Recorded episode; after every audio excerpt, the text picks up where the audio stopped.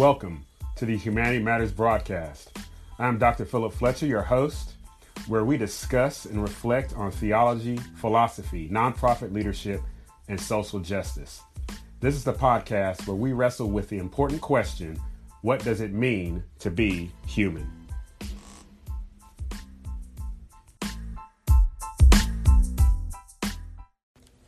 Hey, what's going on, everybody? Welcome back to another episode of the Humanity Matters podcast. I'm your host, Dr. Philip Fletcher, and we've been talking about uh, human dignity.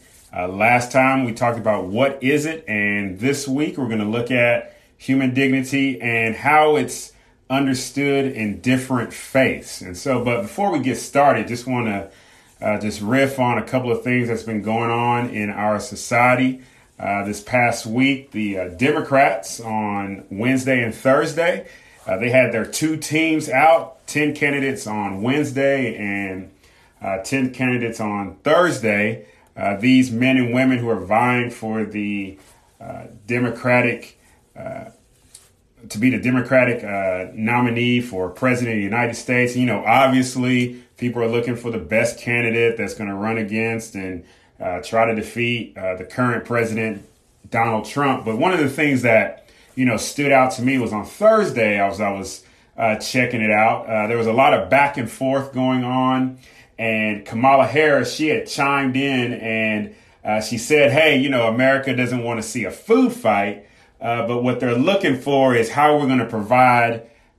Dinner food for them on their kitchen table. You know, that kind of struck me because uh, I think a lot about human agency and how important uh, human agency is uh, instead of government agency. And what I mean by agency is uh, really our ability as human beings to determine for ourselves, whether we're men and women, what is best for ourselves while at the same time it doesn't harm somebody else, you know. So obviously, you know, I want to eat, I want to provide for uh, my family, and so I've got to figure out what is best for me and for my family, while at the same time not harming somebody else. And so I found that interesting that uh, Miss Harris, who is running for uh, president of the United States, uh, seeking to be the first woman president of the United States, uh, she you know, basically said that, you know, for the president, the executive of the United States, it's his or her responsibility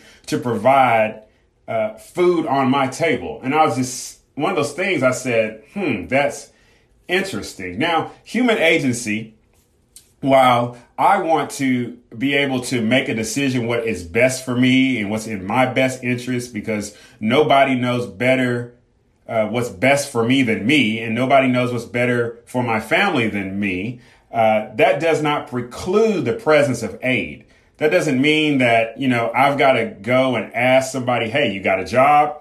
I need to work. I need to work. I need to make some money. I need to make this money so that I can provide for my family. And what my family likes to eat is A, B, C, D, E, F, and G, right?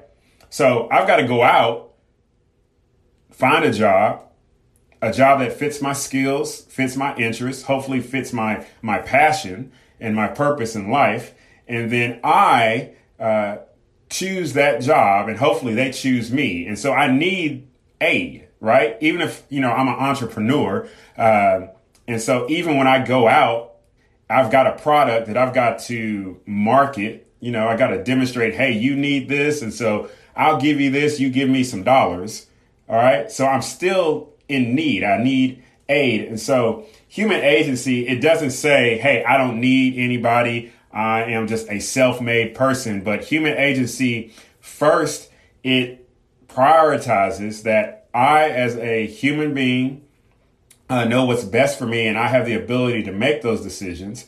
Uh, but then, secondly, as a human being, I use my agency as well to reach out to other people or other groups and say, hey, can you work with me, participate with me so that I can, in this instance, provide food for the table. So I just thought that was in- interesting looking or listening to that debate, how uh, Miss Harris, and I would uh, wager to bet many on that stage thinks that government agency is higher than human agency, that there is an entity out there that uh, knows what's best for every individual household. And I just don't think that fits in reality. And I think if we look at our human experience, um, I think we would be, if we would be honest, we would say, hey, you know what? I know what's best for me.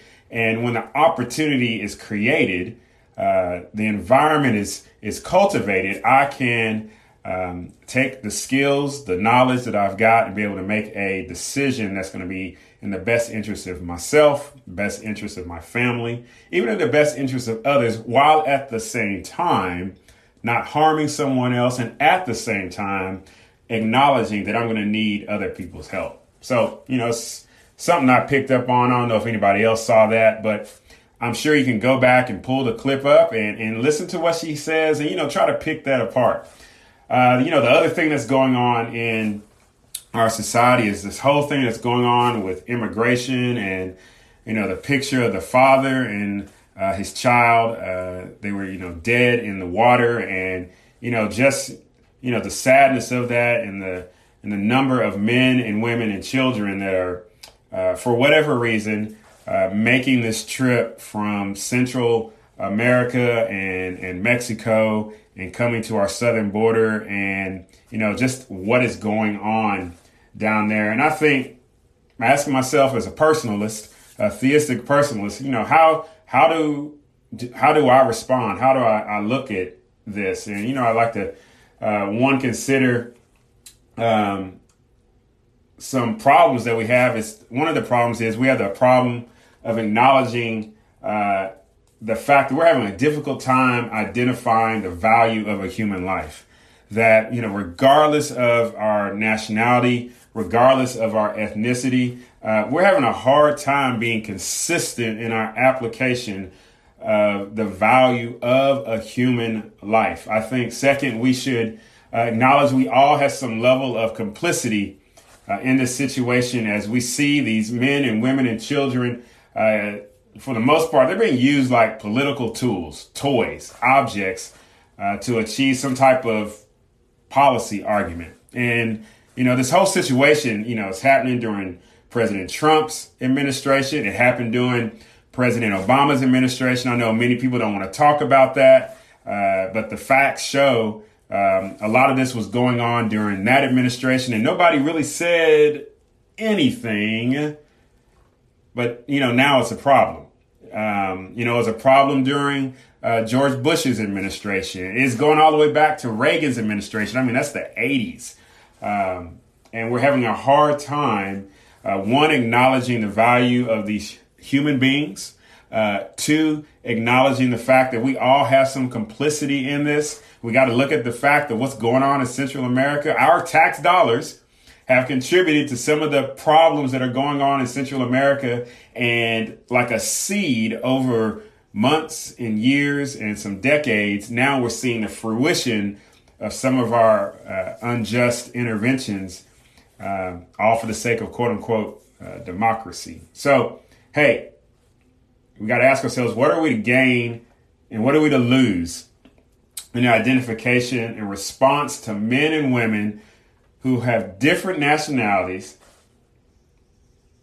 but we have the same dignity and we all can identify with suffering. Think about that. What do we have to gain and lose? I think that's something we have to ask ourselves. With the understanding that regardless of nationality, we all have the shared dignity, human worth, but we also have this other thing that we share in is that we all understand at some level suffering.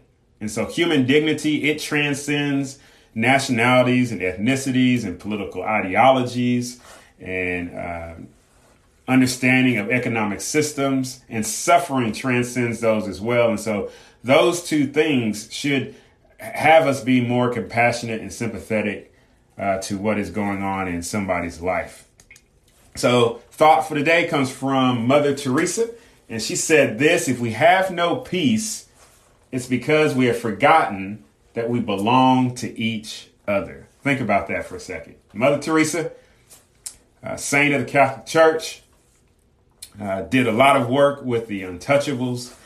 Uh, she said, if we have no peace, it's because we have forgotten that we belong to each other. And I just want to thank y'all for uh, taking time to listen to this uh, Humanity Matters podcast.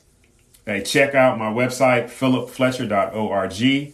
Uh, you can find me on Facebook as well. Just hit me up on my name. Make sure you spell it with two L's. You can find me on Twitter as well, and also Instagram, Dr. Philip Fletcher. And so we have no peace.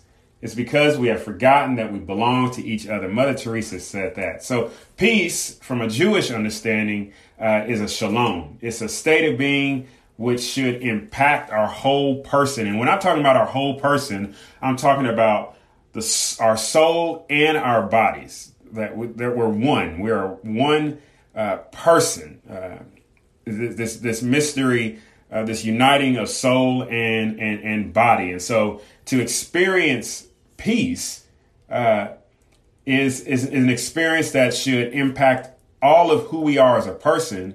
But then, if you want to extend that out, peace should extend into our home, uh, should extend into our city, into our schools, into our workplace. And so that's what I'm talking about uh, when I'm talking about peace. And so Mother Teresa is saying the reason we have no peace is because something mental has happened to us. And not only something mental has happened to us, I would add something uh, emotive, emotional at the heart has happened to us. We have forgotten. All right. We have uh, had a knowledge about something and we have placed it away intentionally or through a series of events unintentionally. And so Mother Teresa, she's standing on a truth, all right? That she's she's standing on a truth that we as human beings were all related, that we're tied to each other. Cornel West said it.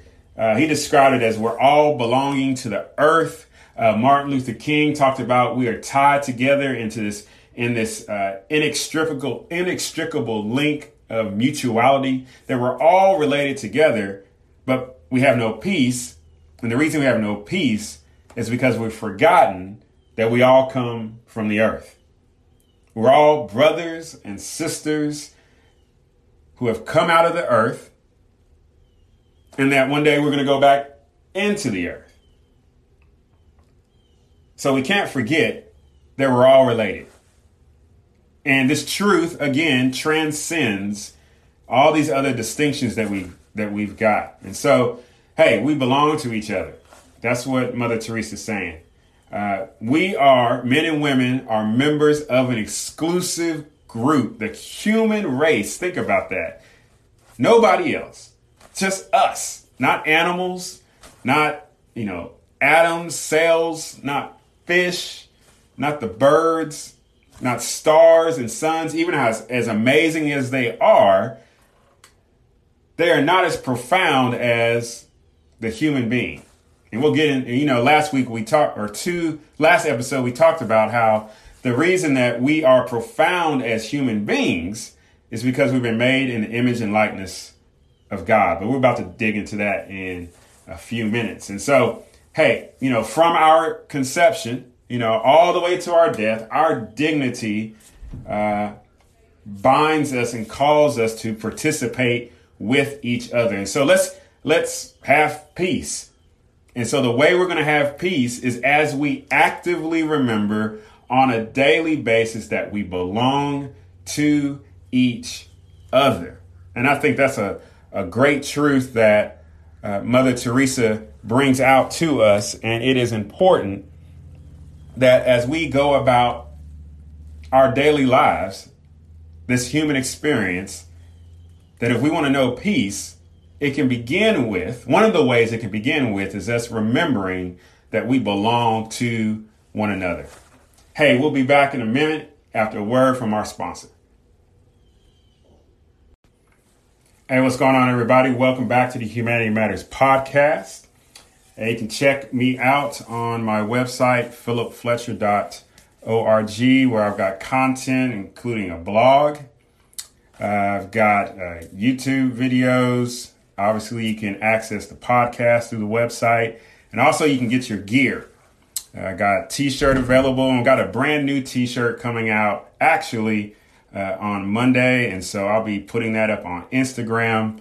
Uh, it's being consistent about being uh, consistent about all of life. That all of life matters from conception, uh, from the womb to the tomb. It's just now looking at uh, some historical uh, so the shirt will be interesting. Will be a little controversial. Want to provoke you to think and to read and to study.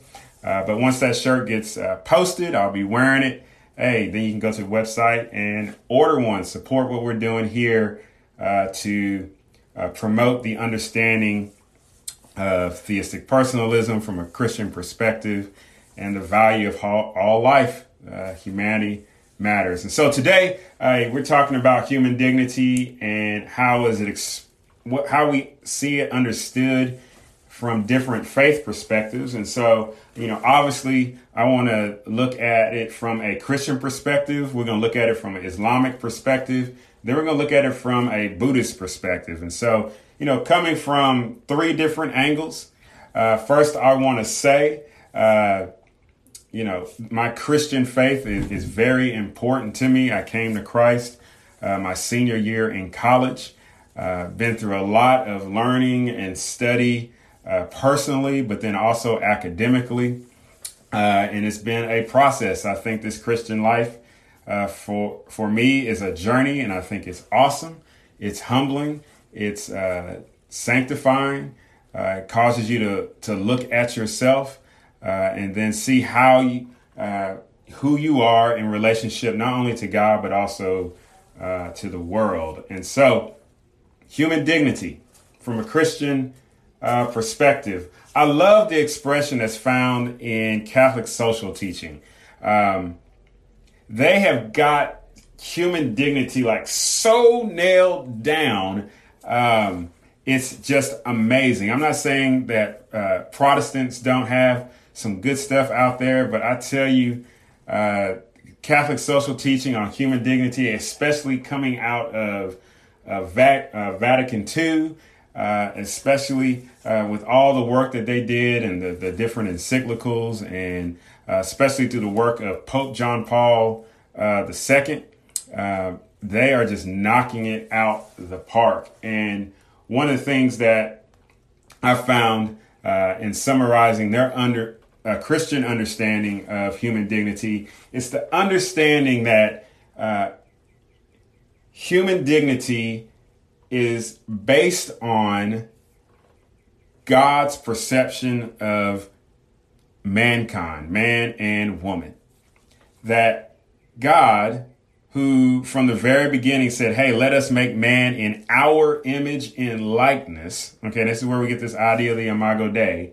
Um, that we are, what's imprinted on us, if you will, is is glory, is creativity, is love, is relationship, is all these dynamics uh, that uh, are existing in the Trinitarian God and then have been communicated, if you will, uh, these attributes have been communicated to us.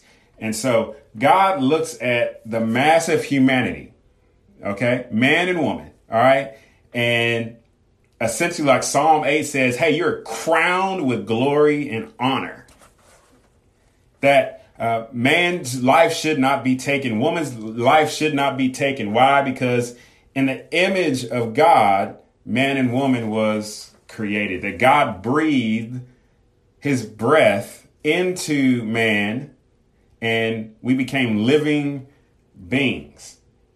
And so the supreme personal God views the mass of humanity, all right, as having value and worth. Why? Because God has infinite value and worth. So God has infinite value and worth. He looks at man and woman, whom he has made in his image and likeness, as having infinite value and worth. And so then by extension, men and women interacting with one another on a daily basis should be looking at one another as having infinite value and worth. And this and this transcends everything. Like everything. And so when you have two who are at, at odds with one another. I'm driving real quick to application here. That before anything else, these two opponents, if you will, or these two enemies, or these these two neighbors, um, should first look at one another as having infinite value and infinite worth, and then from there we proceed with our interactions with one another. Hey, second is uh, from an Islamic perspective. How do they view um, human dignity? Well, I found an article by Muhammad Hashim Kamali, who wrote an article in 2017 and it was titled Human Dignity in Islam and Its Impact on Society. You can find this article at the New Straits Times.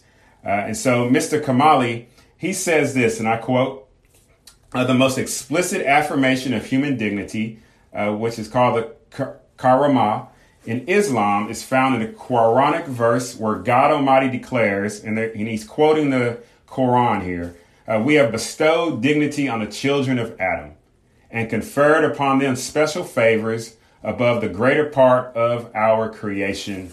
Close quote. In, uh, from the Quran, chapter 17, verse 70. And so, right there, uh, from an Islamic perspective, they they acknowledge that uh, for them, Allah conferred um, dignity on the children of Adam.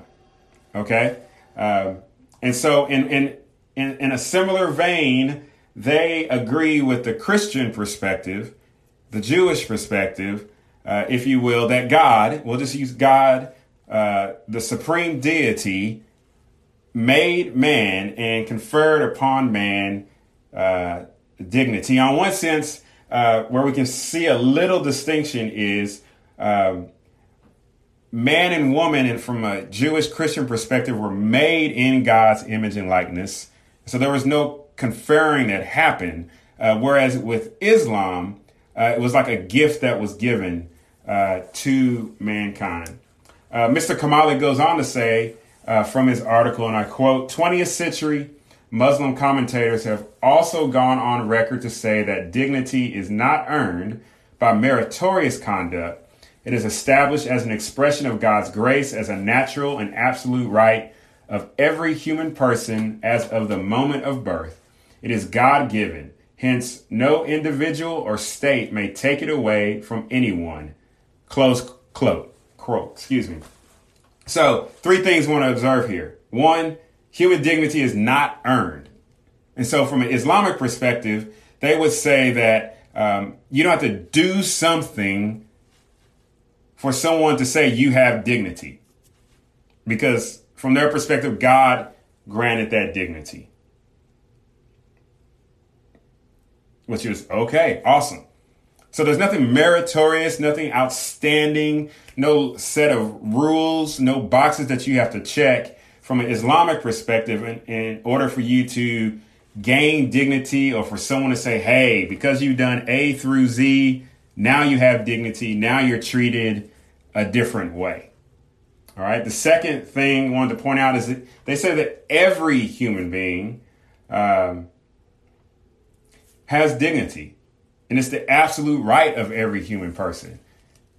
And they say from the moment of birth. I would back up and say from the moment of conception, all right. But from the Islamic perspective, they say from the moment of birth, every person, every human person has the absolute right because of uh, what has been conferred upon them to have dignity and worth. And so once again, it can't be taken from them.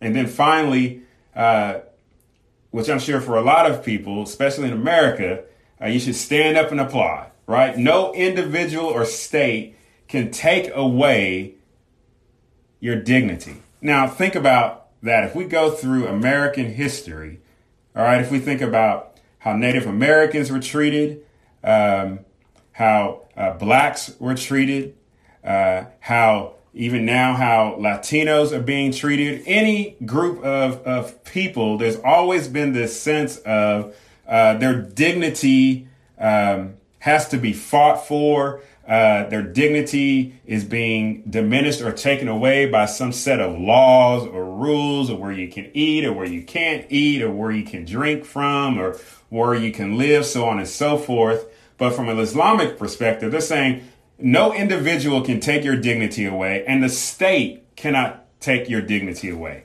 And so your city council can't take it away.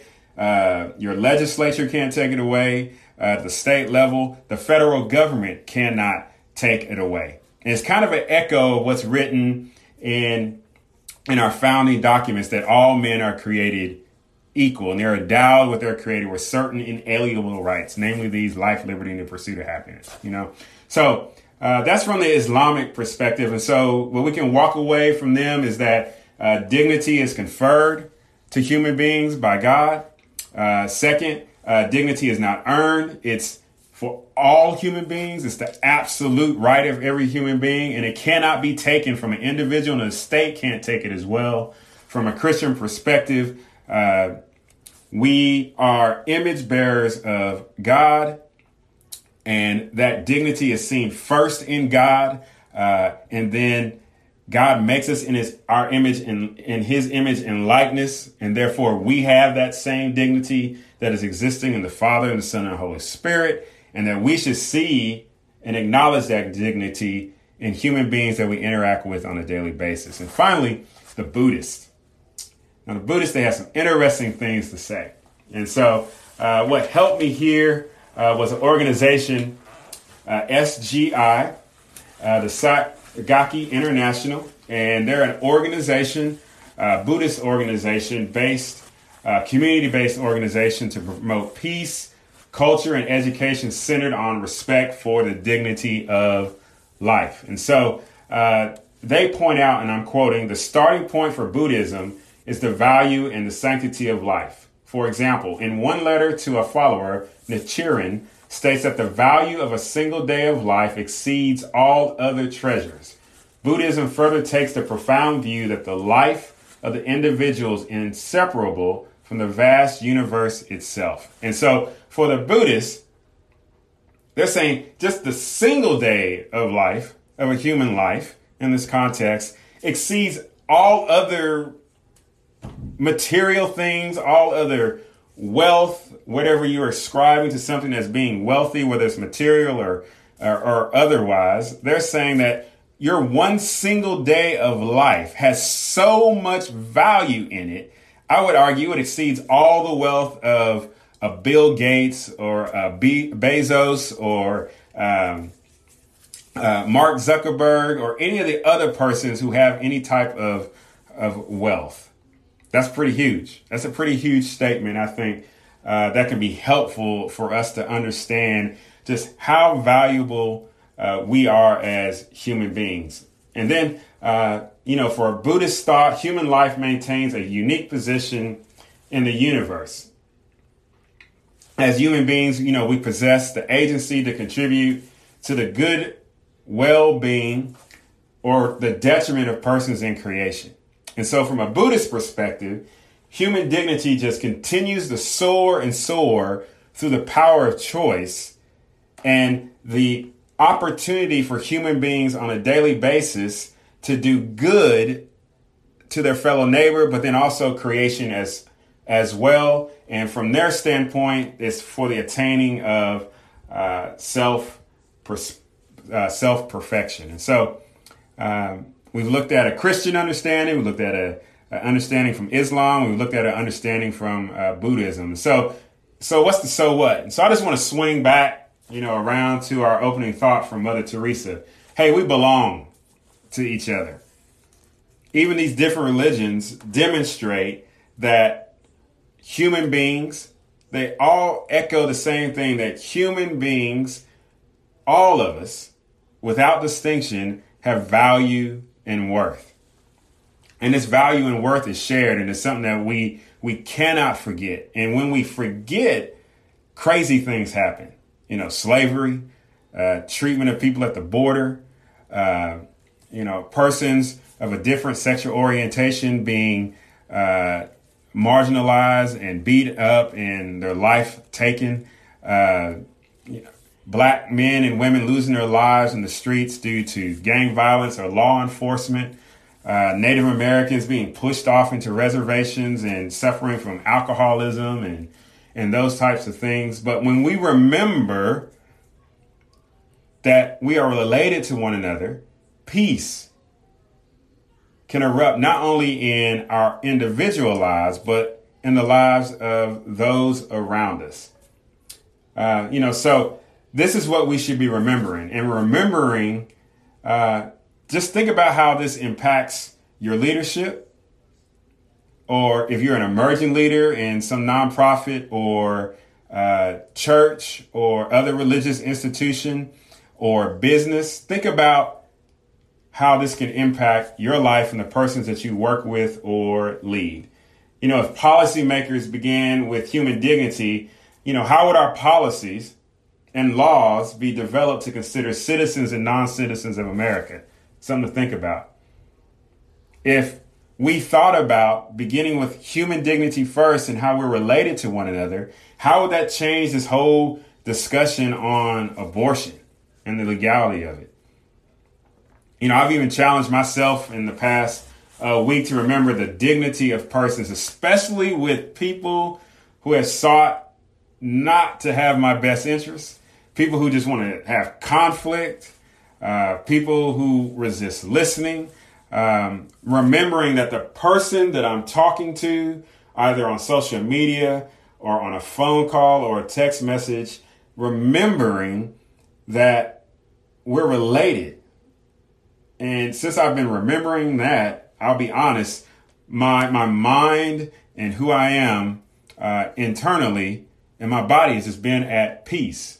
And so it's a difficult proposition, but uh, when we remember our shared humanity, it can go a long way in bringing about great change in all the areas uh, of our life. And so, hey, I hope you've enjoyed this uh, podcast was been looking at uh, human dignity as it relates to uh, faith and see how different religions look at human dignity. Hey, next time we'll be checking out uh, how human dignity relates to the business world, and so whether that is a for-profit or a non-profit, um, and understanding, uh, really uh, pulling from the book I referenced uh, in my last two episodes ago, about everybody matters and that in our organizations, um, there's a why and there's a what. And our organizations have a what. That's what we produce, right? So McDonald's produces something, burgers. Chick fil A produces uh, chicken, right? Um, you know, Facebook produces social media content. Um, but the why is the people, the men and women who make up these organizations and even I have had to remember uh, what that is about and then institute those changes. And so um, that's it. I'll be checking y'all out later. Once again, you can visit the website, philipfletcher.org. Be looking for that t shirt uh, that's going to be coming up. It's going to be fire. Um, and I'll be catching y'all soon. Y'all take care and God bless.